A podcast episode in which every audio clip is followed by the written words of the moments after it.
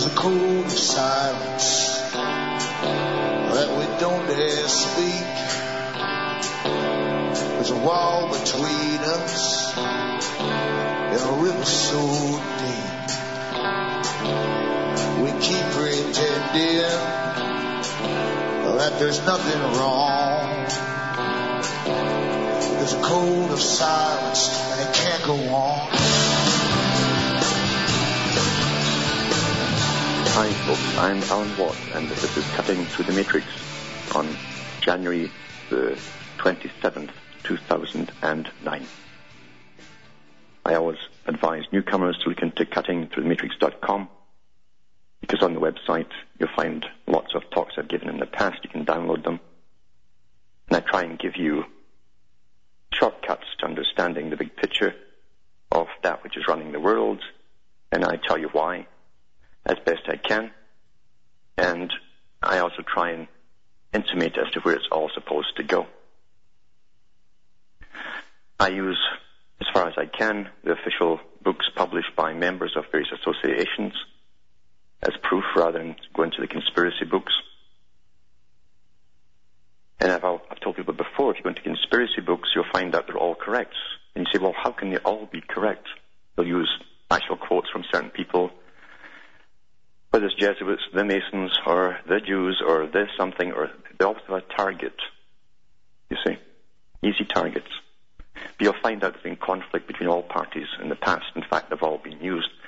They've all been used to further an agenda run by a very clever elite bunch of people who have always known where they're going and who actually fund many of the groups who seem to be in opposition to each other because through conflict they have resolution and that brings change.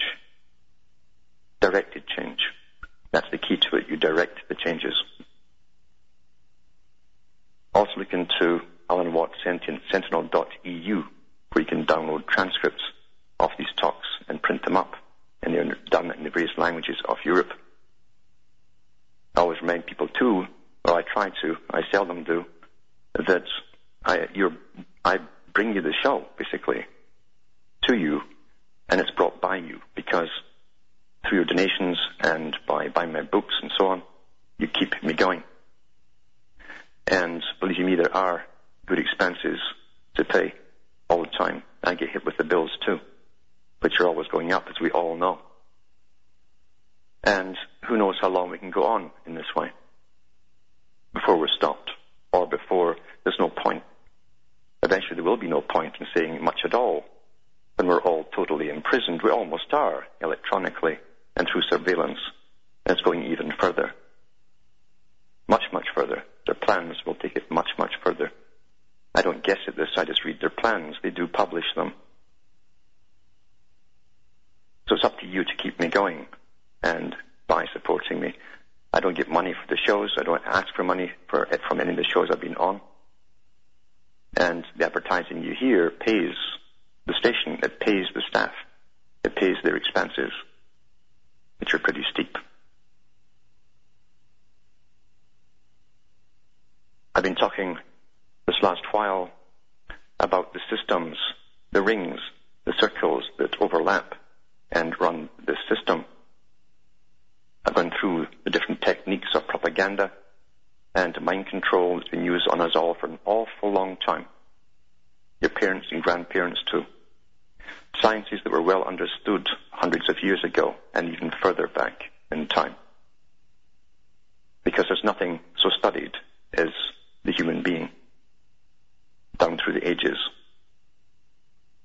The first priests that ran the planet no doubt studied the public in order to do so.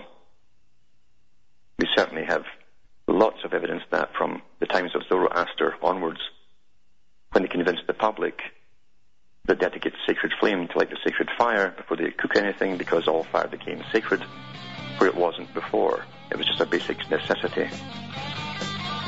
And we're back with more after the following break.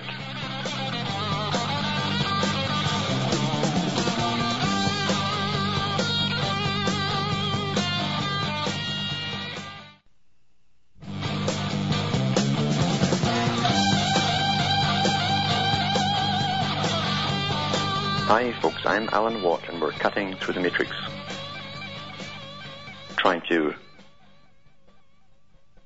allow people to understand the big picture, those that can understand it, because we've all been heavily conditioned into an incredible ignorance at the bottom of things. We're kept that way by design, on purpose, because we're not supposed to know that the world is directed along a certain path, has been for an awful long time. And I've been quoting from some of the books that outline this, especially Tragedy and Hope and the Anglo-American Establishment, both by Professor Carroll Quigley, who's one of the few people to document them separately for the public. You can find many of their books under different names because they call their association by different names. Didn't want the public to know that a single organization at the top of a tree of organizations was running the world, running conflicts, projecting future wars, and, and even bringing some of them on. Then working both sides of all conflicts to bring in a pre-designed new world order. And that's what they called it in their books from their world meetings, a new world order. We're supposed to, at the bottom, be utterly confused. We're all supposed to be the profane, you see, in the dark. That's what it means, those in the darkness, those in ignorance. And I've gone through all the other books by members of this particular society, like Lord Bertrand Russell, who, again, like many of them, ran on two sides. He ran extreme left-wing radicalism. In fact, he was the one who set up the anti-American base in the UK systems, uh, the anti-war system. He had, in his own biography, he was the leader of the Committee of 100, they called it, the radical ones that eventually stormed down air bases in Britain and knocked down the fences. And he was in charge of the bigger groups, the ones who demonstrated in the streets. They didn't know this, a lot of them, at the time. But he also wrote books for his own class. And his books are very expensive. Some, some of them are over 500 pounds today. Because he didn't want ordinary people reading what the man with a forked tongue was saying to his own people. Everyone is had in the system. And I've said before, if you are a follower of anything, your dedication will only be as good as your indoctrination. In medicine, they say that when you get an inoculation, and if it's taken, the word is taken, if it has taken in your system, you then are immune, supposedly, to that disease. That's the theory of it. What's the same with indoctrination? You can be a fanatic, and the knowledge of how to create fanaticism is extensive. It's been used down through the ages by professionals for revolutions, and revolutions can take a hundred years or more to plan. You must raise up an entire generation and go into the next generation in, with increasing propaganda. It takes incredible funding and organization to do so. We're living through revolutions. We've had revolutions our whole lives with sexual revolution, various revolutions.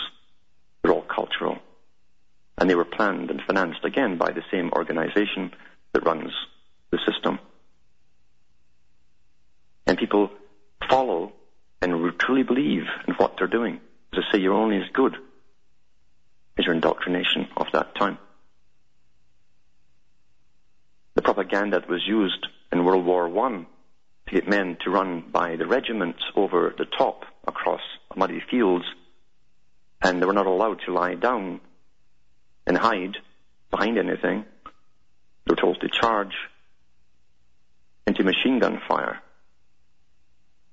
And had machine guns placed every 12 feet apart on the other side. Non-stop machine guns. Those guys, if you'd said to them on any side, whether it was German, French, British, or whatever, that this is supposed to further and destroy your, your nation, they would have thought you crazy. They thought they were out to defend their nations.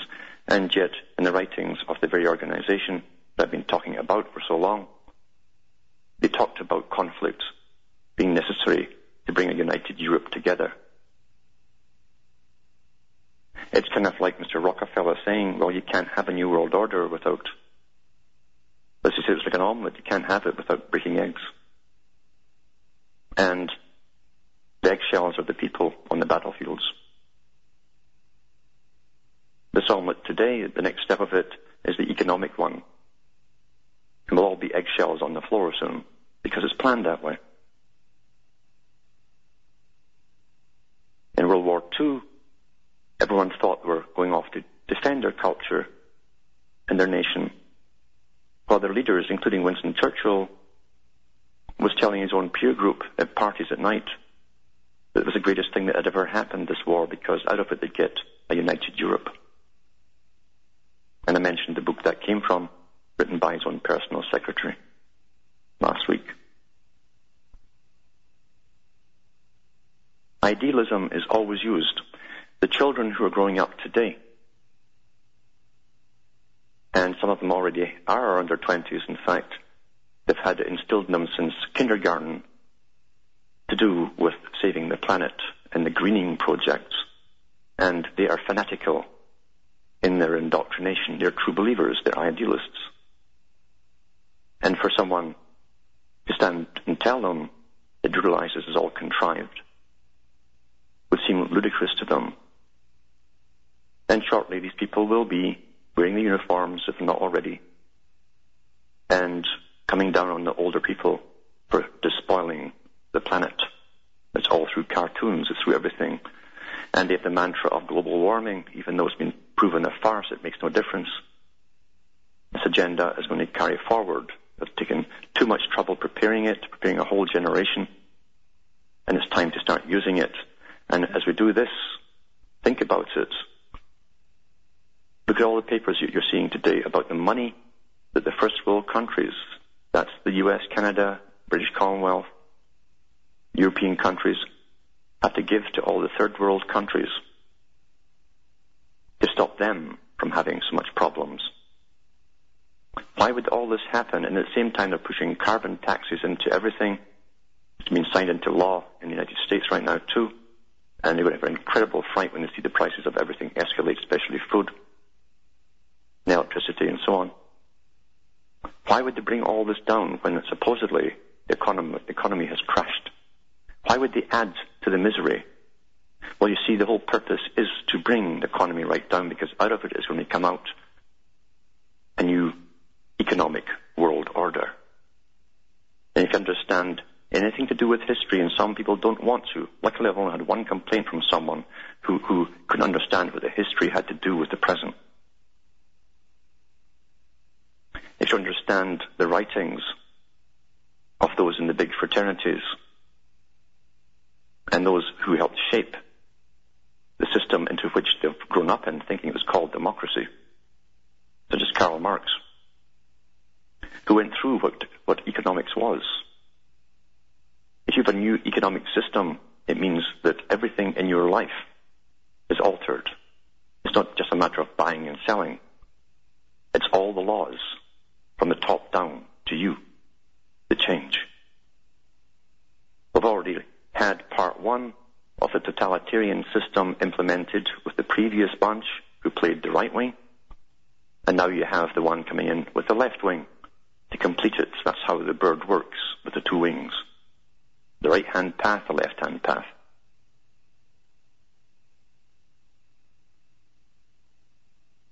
So one set up the machinery and institutions for the next one to take over and implement, and they will implement it because they will have riots, as the military itself and their think tanks have publicized, and I've read those reports too.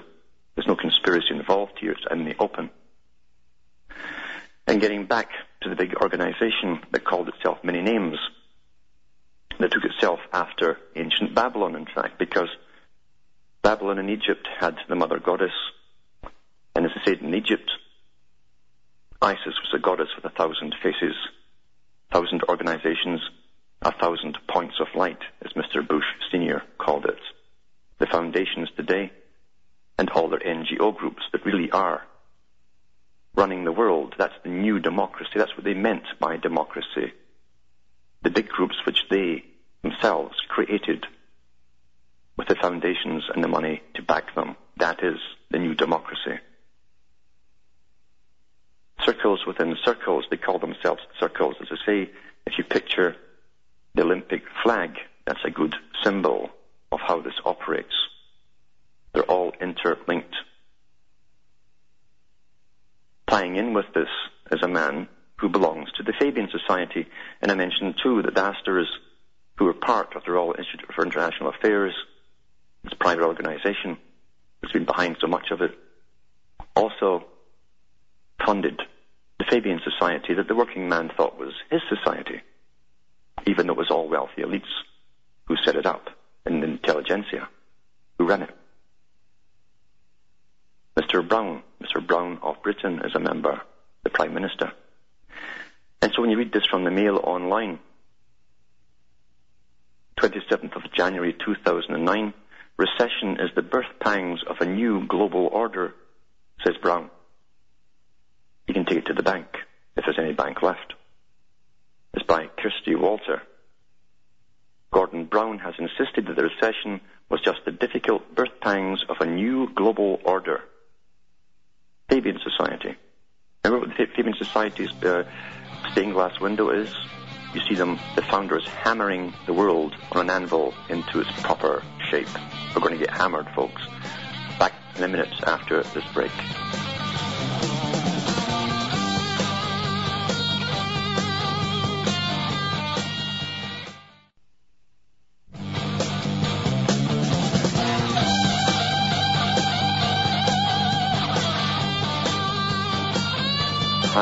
I'm Alan Watt, and we're cutting through the matrix, reading an article concerning the Prime Minister of Britain, Mr. Brown, member of the Fabian Society. As I mentioned before the break, uh, that they're a stained glass window. For those who want to look it up, they can do it themselves. You'll see them hammering, the founders hammering the globe on an anvil, a blacksmith's anvil, hammering it into the shape that it ought to be. And to remember, too, that Professor Carroll Quigley said this organization that runs the world often is mistaken as being the left wing. In fact, the far left, communist, because its goals pretty well are so similar. But remember who set up this organization. It was member of the elite, members of the elite who set up the Institute for International Affairs and Council on Foreign Relations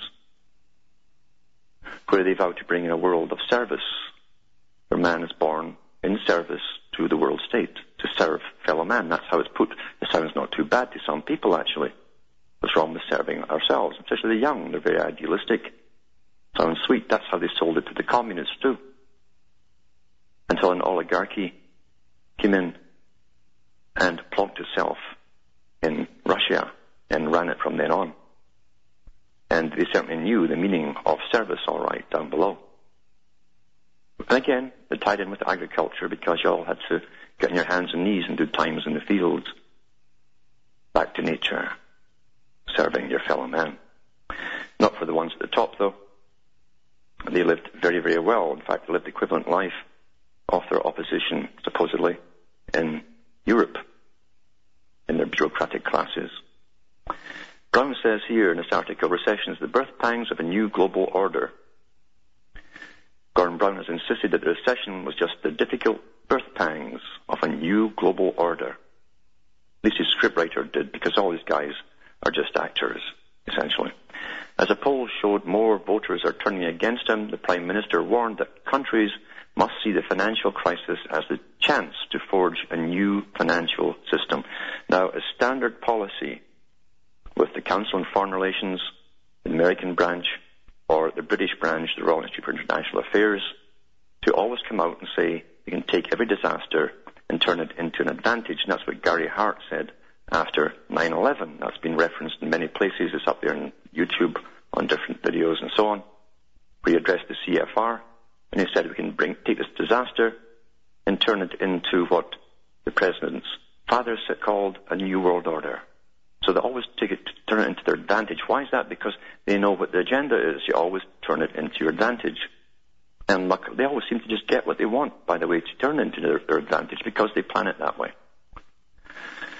Setting the scene for April's G20 talks in London, Mr. Brown said, if what happens to a bank in one country can within minutes have devastating effects for banks on a different continent, then only a truly international response of policy and governance, that's the word again they use in the, the Council of Foreign Relations, governance, can be effective.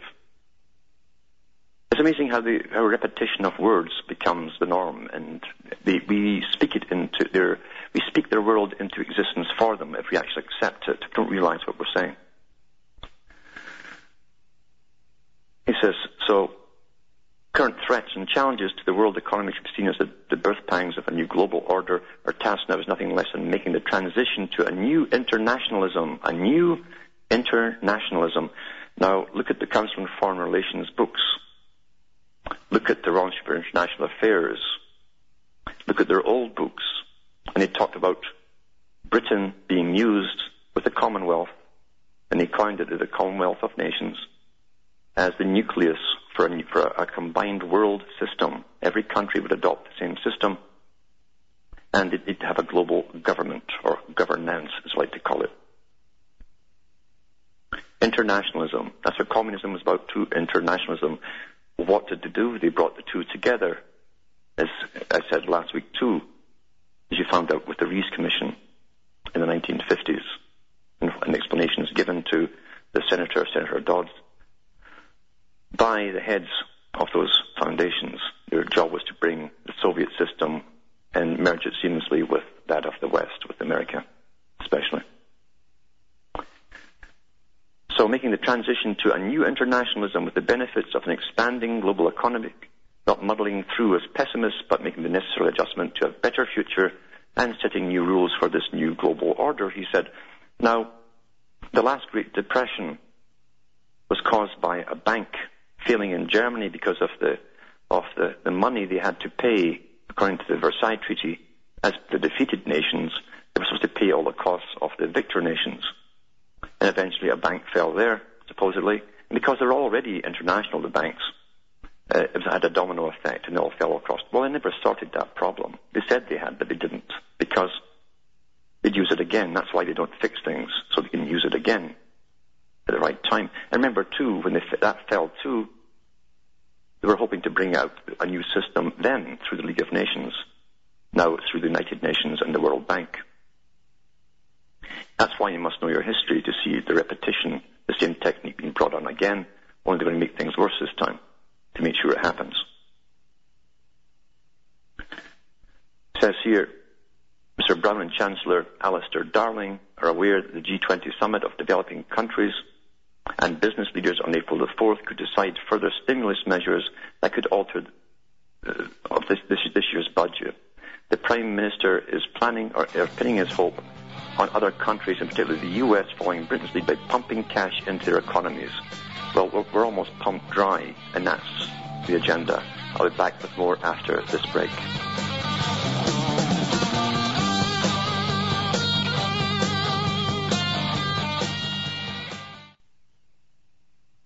You're listening to the Republic Broadcasting Network because you can handle the truth.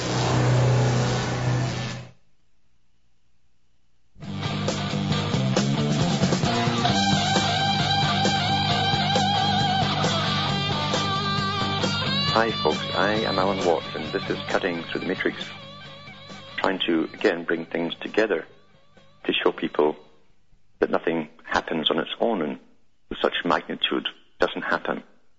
You don't employ hundreds of think tanks and give them all the data from secret services and everything who watch bankers and so on.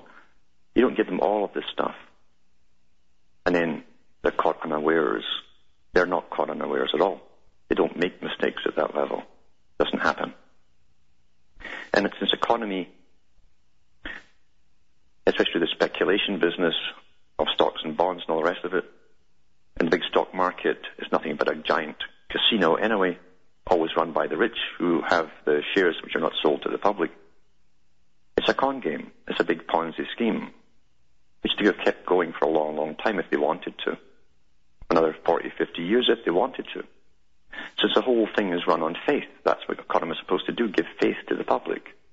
Optimism. So why, in that case, would presidents and prime ministers come out and terrify everybody and say, a depression's coming, worse than the last one, a disaster.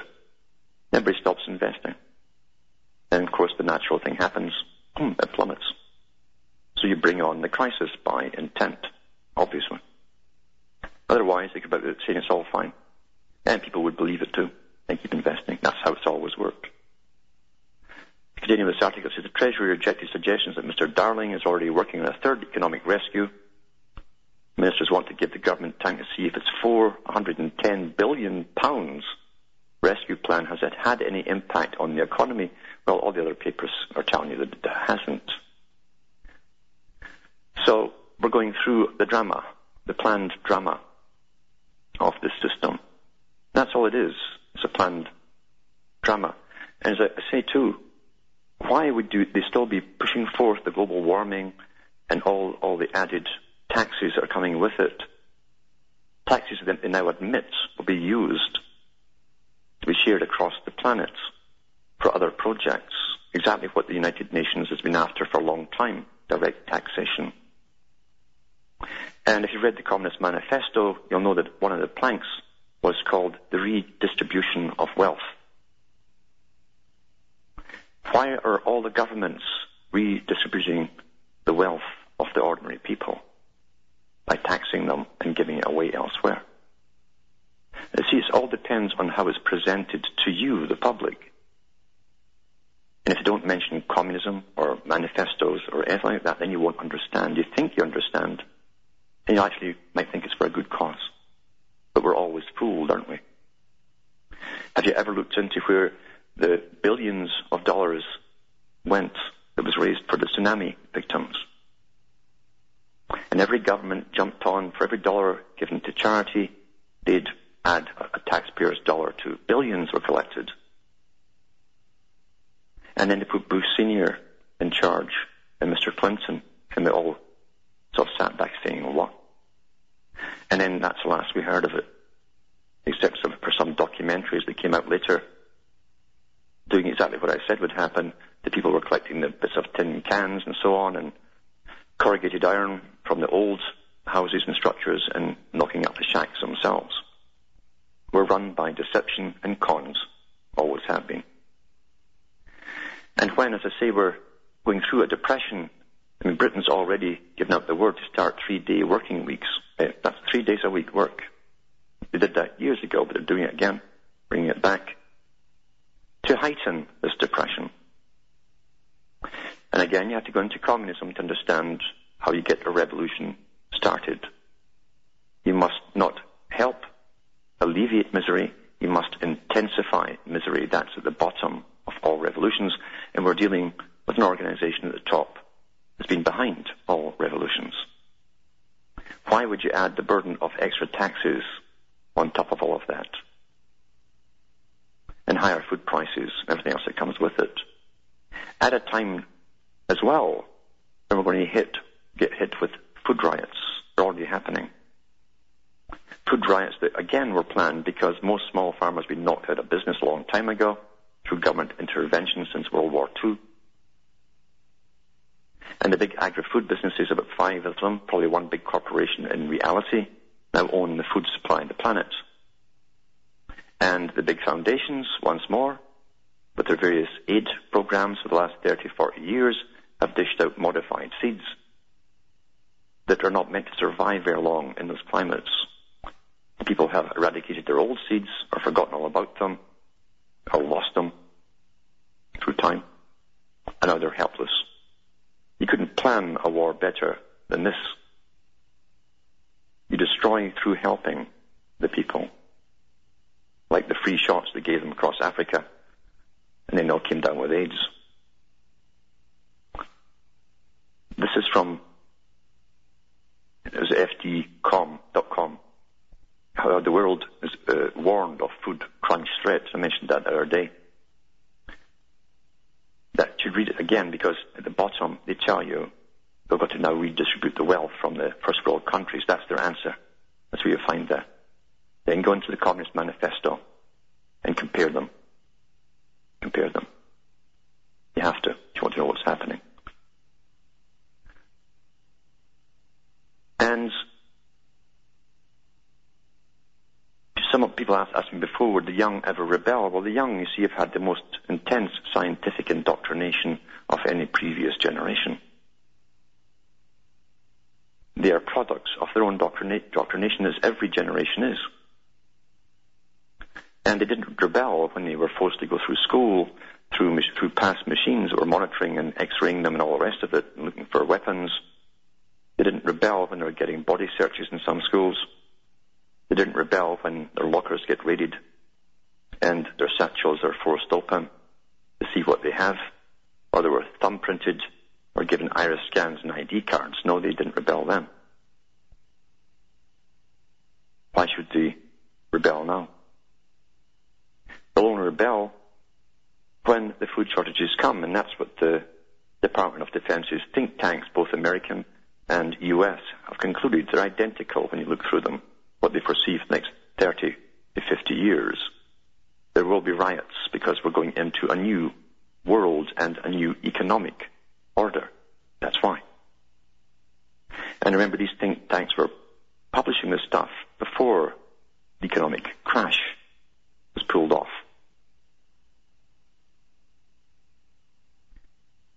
Britain, the nanny state that always starts it all. And before I read this article, I want to mention Fahrenheit 451, the British movie that was made on the book, is worth seeing because you see the people there doing exactly what they're told by the authorities. Even when vans would pass them with, with loudspeakers telling them all to come to the front doors to be watched and seen to see they're all there, all present. And they did so, obediently from the little boxes, little houses they lived in. This is from the Daily Telegraph and Sunday Telegraph newspapers. And the date on it is 22nd of January 2009. Don't throw away leftovers, warn food police. They've got a new food police now in Britain. It will spread across all the British Commonwealth countries and the US very shortly. Don't throw away leftovers, warn the food police. Householders are to be visited by officials offering advice. This is the excuse they're giving to get into your house, to start the ball rolling. That's just how it's always done. And we always swallow anything at all, no matter how totalitarian, as long as there's a possibility, the slightest possibility of plausibility attached to the excuse given. And it's never the real reason. Offering advice on cooking with leftovers in a government initiative to reduce the amount of food that gets thrown away. This is the excuse they're using. A Jasper copying. Home cooks will also be told what size proportions to prepare, taught to understand best before dates, and urged to make more use of their freezers. Door-to-door campaign, which starts tomorrow, will be funded by the Waste and Resources Action Program, called WRAP, RAP. Oh, they love these little things, don't they? A government agency charged with reducing household waste. See, we're all too stupid, remember? I've given you all these talks about how stupid we all are, according to the elites, and they came up with that an awful long time ago. And we're just going to be managed like children. We can't come to rational decisions for ourselves. Officials will be called food champions. So these are Orwellian doublespeak. These intruders into your home They're going to start off on this program, and then once you all accept it, they'll be taking your body fat and all the rest of it and telling you, and even finding you if you're overweight. That's coming, guarantee you. Within a year or two, that will come. These food champions, we're calling them. However, they be dismissed they were dismissed last night as food police by critics who called the scheme an example of excessive government nannying. In the initial seven-week trial, eight officials will call up to 24,500 homes, dishing out advice and recipes, the officials, each of whom has received, listen to this, one day's training, a day's training, will be paid up to £8.49 an hour with a bonus for working on Saturdays. The pilot scheme, which will cost £30,000, could be extended nationwide if it's seen as a success. You know what's going to happen. You know this for sure. If all 25 million households in the UK were visited in the same way, 8,000 officials would be required at a cost of tens of millions of pounds. Well, why not add that on to the, to the uh, economic depression and the carbon taxes at the same time? That will really help us get off our, off our feet, won't it? You see how they're, they're actually going to make the whole problem worse with all these schemes. This is intentional. Peter Ainsworth, the Shadow Environmental Secretary, that's what they have in Britain. They have shadow cabinets. Sounds spooky, eh? Shadow cabinet. Shadow Environmental Secretary said, you might have thought at a time of economic hardship that spending public money on stating the obvious is hardly a priority. With household budgets under pressure, most people are looking to spend wisely and waste less anyway. Matthew Elliott, Chief Executive of the Taxpayers Alliance, said, the prime example of excessive government nannying and a waste of public money and resources in the grip of a recession. The last thing people need is someone bossing them about in their own kitchen. As I said, that'll come, eventually it's going to come to fines, you see. As we learn to control our spending. It's interesting how they're blaming the public now, general pub, the general public, for excessive spending that brought on the recession. They always blame the victim. And yet you've had 20 odd years or more of all corporations throwing credit cards at everybody. After 9-11, the president came out and the vice president saying, spend, spend, spend, be patriotic, spend to keep the economy going. And folk did. Now it's their fault. The abused always go back to the abuser for answers, isn't it? Isn't that sad? It says here, worse still, the money for the scheme will come directly out of taxpayers' pockets. No kidding. What a surprise. At a time when they need every penny to weather the financial storm. They're losing their homes all over the place. But once again, look at the Communist Manifesto.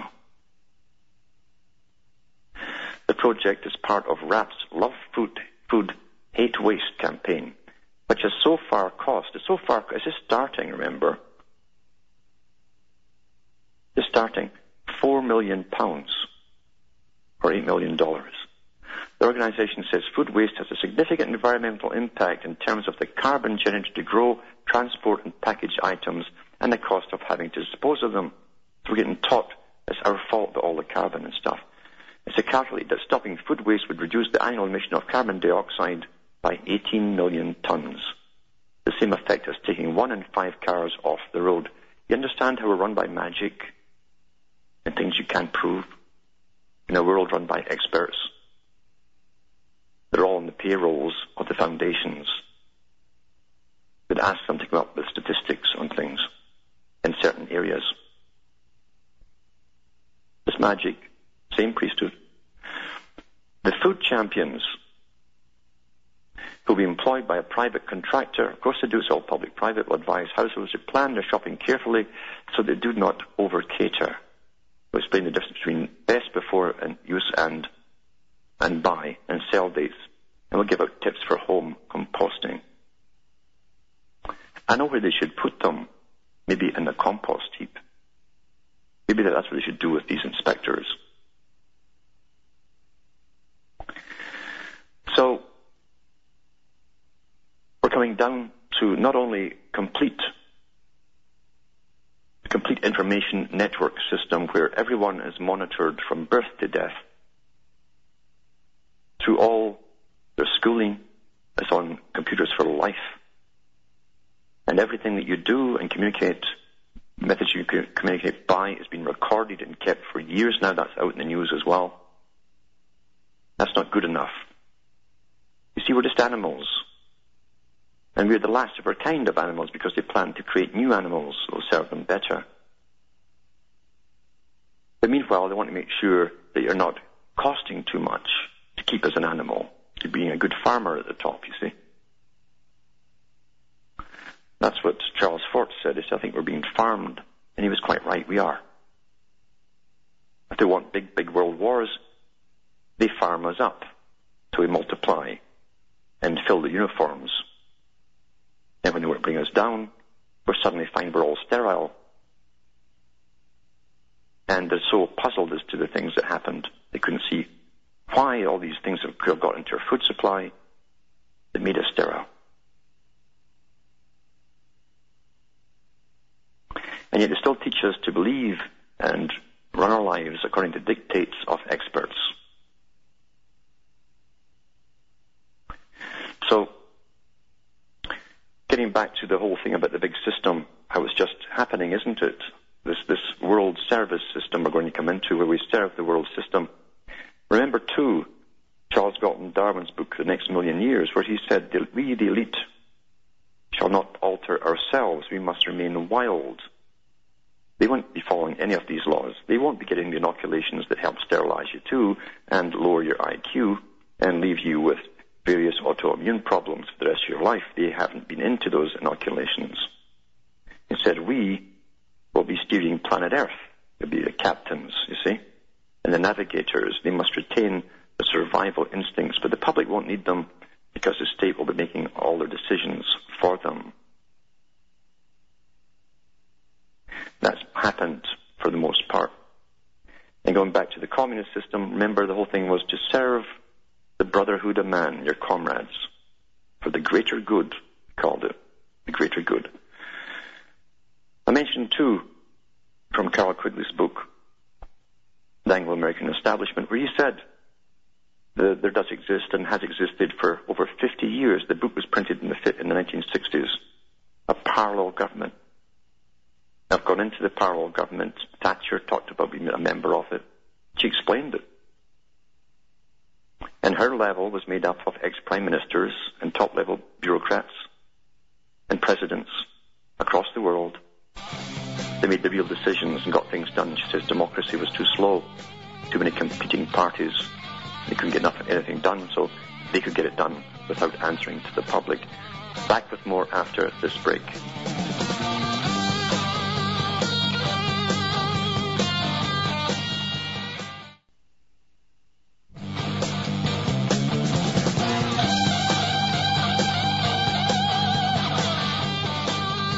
Hi, folks. I'm back again, cutting through the matrix.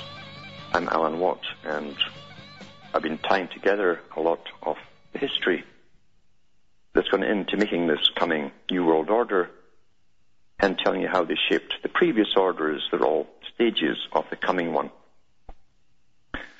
And how they tried their big experiments, as they call them, down through the centuries even. And how they even altered their names. And like the Phoenixburg were transposed into a new organization, at least the same organization with a new name. But uh, Quigley was quite adamant on the fact that it was hard to pin them down at times because the Royal Institute for International Affairs also went under the name of the British Commonwealth. They termed the term the British Commonwealth, gave it to the public, and they called it the Commonwealth of Nations. And they used to have world meetings under the title the British Commonwealth and the future. One of the books you should try and get a hold of was written in 1938. Proceedings of the second unofficial conference on British Commonwealth relations. That's how they refer to it because technically they're an they are a private organization. And on the cover it says uh, issued under the joint auspices of the Royal Institute of International Affairs, Canadian Institute for International Affairs, Australian Institute for International Affairs, New Zealand Institute for International Affairs, South African Institute for International Affairs, and the Indian Institute for International Affairs. That's from India. And they also had, of course, the CFR boys there too. And then when you look at the members of the steering committee, there's Sir Alfred Zimmern, who was a member of Fabian Society, also was a man who ran the British Communist parties and, and ran the newspapers for them, and some of the British Socialist parties. He was also the right-hand advisor of Winston Churchill through his whole term, even though it's said that Winston Churchill hated communists. Well, he did, because Zimmern, although he led the whole branch, was not a communist. That's how they run, they run all sides of everything. And on page 279, as they wrap up their, their world meeting they held in Australia in 38, says here how to express that end, talk about the end of the whole Commonwealth is to be a nucleus the nucleus of a world order, the British Commonwealth. It says, how to express that end is perhaps only a question of words, not of fundamental faith. Some members of the Sydney Conference called it a world order. Some called it the good life. The good life, by the way, is a term the members used amongst each other and to the public. That's what Bertrand Russell, who was a member of it, called it too. One of his books was called Education and the Good Life. That's what it meant, a world society but not just any old world society. Some spoke of constructive world citizenship, the World Citizenship Association. Mr. Rockefeller's been handing out World Citizenship Awards to a whole bunch of people, including most of your famous newscasters in the US and elsewhere, for years. Or the Brotherhood of Man is another term. So other words used might serve as a motto both for the Commonwealth and for the new order of which he and his companions dreamed. To develop in each individual a sense of duty to his fellow men. Remember, the Cecil Rhodes Society was set up and they joined with the Milner Group. Then it became the Royal for International Affairs, and they want to bring in a world of service to society, service to the system.